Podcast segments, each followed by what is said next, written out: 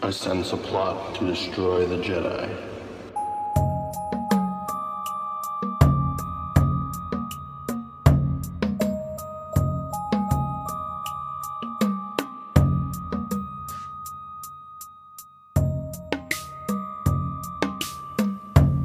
Welcome to A Conspiracy in the Force, the show where we examine parallel conspiracies in a galaxy far, far away and a galaxy not so far away.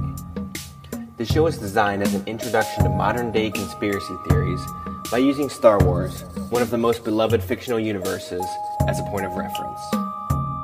Let's begin.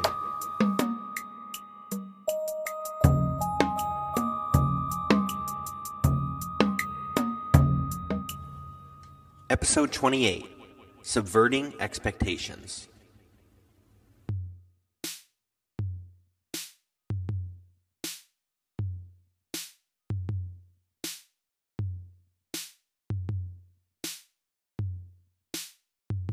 Expectations can be a funny thing.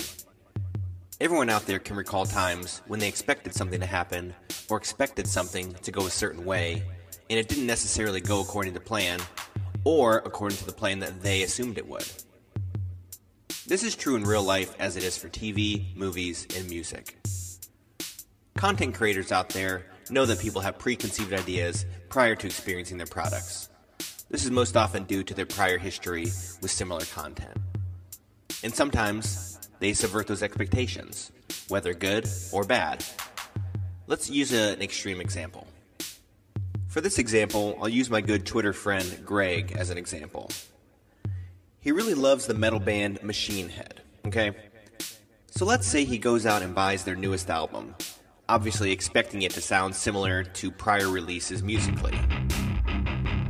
Now let's say he's driving down the road and starts listening to that new album, and all of a sudden, it starts to sound like Phil Collins and Genesis pop music from the 80s. Sorry, Greg, I had to do that he would probably drive off the road and curse the band out of existence. His experience with the band has now been tainted. Alright, so I get it, that's an extreme example, but you know what I mean. A lot of times, changes between similar content is minimal, and you can easily understand how this relates to that because it's still relatively on the same playing field. However, there are some creators out there who thrive on subversion tactics, like we mentioned before. Subverting expectations can be used as a tactic to trick or deceive an audience by giving them something they didn't necessarily expect or anticipate. In true, this isn't necessarily a bad thing. You know, some of my favorite movies had subversions and plot twists throughout that you couldn't necessarily see coming, such as The Usual Suspects and Arlington Road. However, subversion can be taken too far. Think about it like a football game. A few years ago in the Super Bowl, the Seahawks were on the one yard line about to score their winning touchdown against the Patriots. All they had to do was run it in from one yard out with their star running back. But what did they do? They threw the ball. They threw the ball from one yard away. Why? It was one of the dumbest plays in sports history because it was intercepted and they lost the game. You know, this is a classic example of a coach getting too cute with their game plan, trying to be too tricky, trying to be the smartest person in the room, trying to subvert the defense's expectations.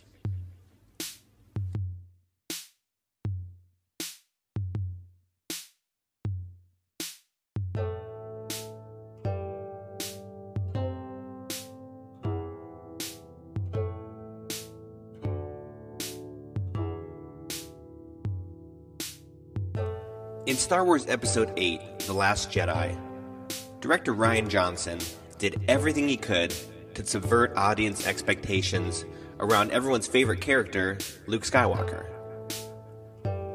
At the end of the previous film, The Force Awakens, up and coming Force user Rey had tracked Luke down on a faraway island where he had shut himself off from the galaxy for reasons yet to be seen. This was the first time that you had seen Luke in the sequel trilogy at the end of The Force Awakens. At the end of that film, she extends her hand to him, which is holding his lightsaber that he lost in battle to Darth Vader many years ago. Amazing dramatic music plays, and the credits roll. The film ends on sort of a cliffhanger. Would he take the lightsaber? Well, let's go to the next film, The Last Jedi. Director Rian Johnson, in his infinite wisdom, sarcasm, decided the best cinematic decision would be for Luke to take the lightsaber from Rey, look at it briefly, chuck it over his shoulder, and walk away. Uh, what? Huh? Was that supposed to be funny? Because it wasn't. It was stupid. And it didn't fit the scene, it didn't fit the dramatic music, and it didn't fit everyone's expectations of Luke based on the original trilogy. In those films, he was a strong, courageous, selfless Jedi Knight. He treated his lightsaber with respect, he treated his duty as a Jedi with respect. This new Luke that they were presenting to us was completely foreign.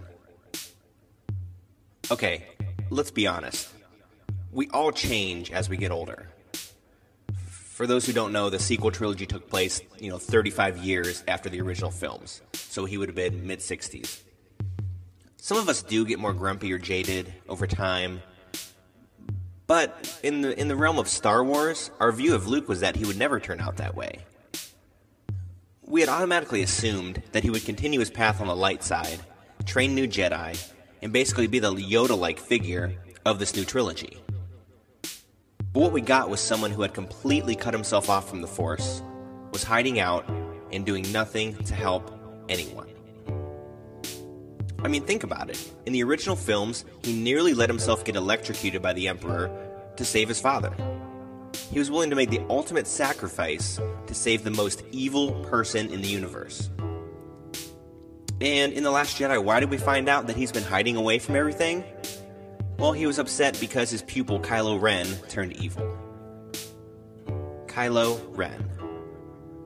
He was basically a little punk kid, a wannabe Darth Vader. Basically like Antifa Darth Vader, never gonna really be Darth Vader. And that's why Luke set himself off from the rest of the world. Okay. By the end of The Last Jedi, Luke had changed his ways, he was able to help in the rebel cause, and he subsequently died. But the damage was already done. We as an audience felt that this was a huge missed opportunity for us to see the Luke Skywalker we knew and loved. A heroic act at the very end of the film was too little too late. This is just one of several examples of subversion that Rian Johnson used in The Last Jedi, which is by far the most controversial and polarizing of all the Star Wars films. And yes, that includes the prequels. It seemed at every major plot point, he decided to do a fake out on the audience, to be the smartest person in the room. And I don't think it worked. You know, maybe one or two subversions here or there would have been okay, but to constantly use that tactic throughout the entire film was just exhausting to me personally, and to many others. If you go on the film site Rotten Tomatoes, which rates films um, by critic score and fan score, you'll see a huge discrepancy between the critic score for the film and the fan score from the film. The critic score was off the charts. The fan score was not great. And in my opinion, the fan score is more important because critics aren't fans. While subversion in movies, TV, and music can be frustrating and annoying, it truly doesn't or shouldn't affect our lives that greatly. Yeah, I get it. I just spent several minutes going on and on about gripes in a Star Wars movie. But at the end of the day, I have a great family, a great job, and I live in a great country. So that supersedes my grumbles about nerd stuff. Subversion in politics, however, can affect our lives greatly.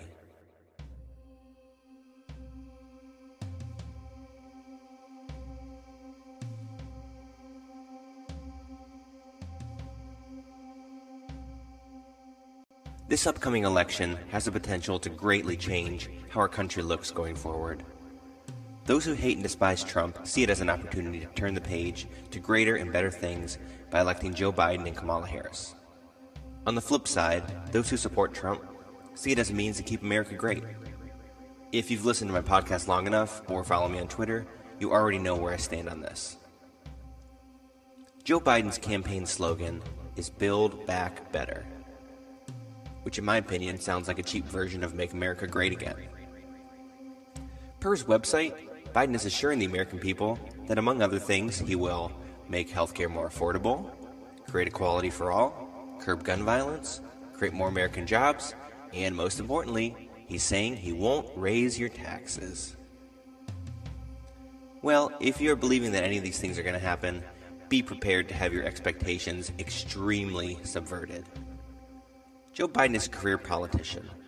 For almost 50 years, he's been part of this political system. But what has he really done? One of his biggest career highlights is the 1994 crime bill, which exacerbated the mass incarceration issue we have here in the U.S. And yes, it's true he was part of the Affordable Care Act with as vice president to Barack Obama. But those of us in the healthcare industry can attest how truly unaffordable this act was. Side note, it's simply amazing to me how the left's plans or programs are always the exact opposite of what they're named. For example, Planned Parenthood, Black Lives Matter, Affordable Care Act. It's just truly amazing how that works. So, Biden says he won't raise your taxes. He says he'll only raise taxes on those making over 400,000. So, taking that at face value, let's assume he's right. Your actual tax rate will not go up. But does that mean you won't be affected financially? You have to really think about the trickle down economic impact of what he's proposing here. One of the pillars of his program is keeping jobs here in America. How are you going to accomplish that by raising taxes on business owners with businesses here in the U.S.? How does that incentivize them to keep manufacturing here? As I see it, one of two things can happen. They could either outsource operations overseas or cut staff. In either case, if you're an employee of that company, you've just been taxed. It's a non traditional tax, it's a tax eliminating all your earnings. Outside of the financial ramifications of Biden's election that his supporters haven't considered, there's the distinct possibility that he won't even make it through his first term. I mean, you have to be honest about this. Listen to him talk. He stutters, he mixes up words, and he's generally a train wreck each and every time he opens his mouth. Do you really think the left wants him to be president? No. He's just a puppet of the far left at this point. A catalyst to bring about change but he's not going to be the one doing it. Kamala Harris, on the other hand, is far enough left to bring forward some of the more draconian tactics that we've already been seeing from some of the Democratic governors this year during lockdown.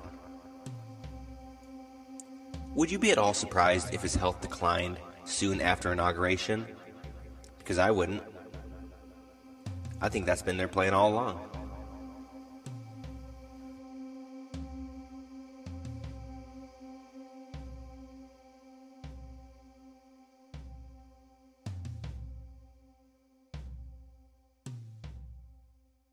So let's look back at some of those main tenets of his plan that I mentioned previously and see how all these could go terribly wrong and lead us to an America we do, don't know or recognize and completely subvert the expectations of those who have bought into these ideas. 1. Making healthcare more affordable. It's already put out there that he would have Bernie Sanders run the healthcare system in this country. So that means Medicare for all. So goodbye private insurance, goodbye hundreds of thousands of healthcare jobs, and goodbye great doctors who won't want to work for pennies under the minimal Medicare reimbursement system. Number two, creating equality for all. Equality, sure, as long as you fall in line with what they tell you equality is. Sounds to me it's more or less raising one set of people over another, which is actually the opposite of equality. Just think about the feminist movement. It's not just about raising up women, it's about stomping down men. Number three, curbing gun violence. Taking away gun ownership, basically. Now the people have no means to defend themselves. Sounds like something a totalitarian government would do. And, and finally, four, create more American jobs and not raise taxes. If this backfires, American jobs will be lost, the economy will enter a depression, the stock market will crash, and Americans will be more and more dependent on the government each and every day. All of these sound like components of a fascist communist government to me. I doubt that those voting for Biden really realize that that could happen. But maybe they should. It would be dishonest of me if I didn't consider the ramifications of a second Trump presidency as well. What could go wrong there? Well, if he isn't who we think he is, he really isn't out to drain the swamp, and is being controlled by equally bad people as Biden and the left, then we may be in the same boat and screwed either way. I don't want to believe that, but you can never truly rule anything out in this crazy 2020.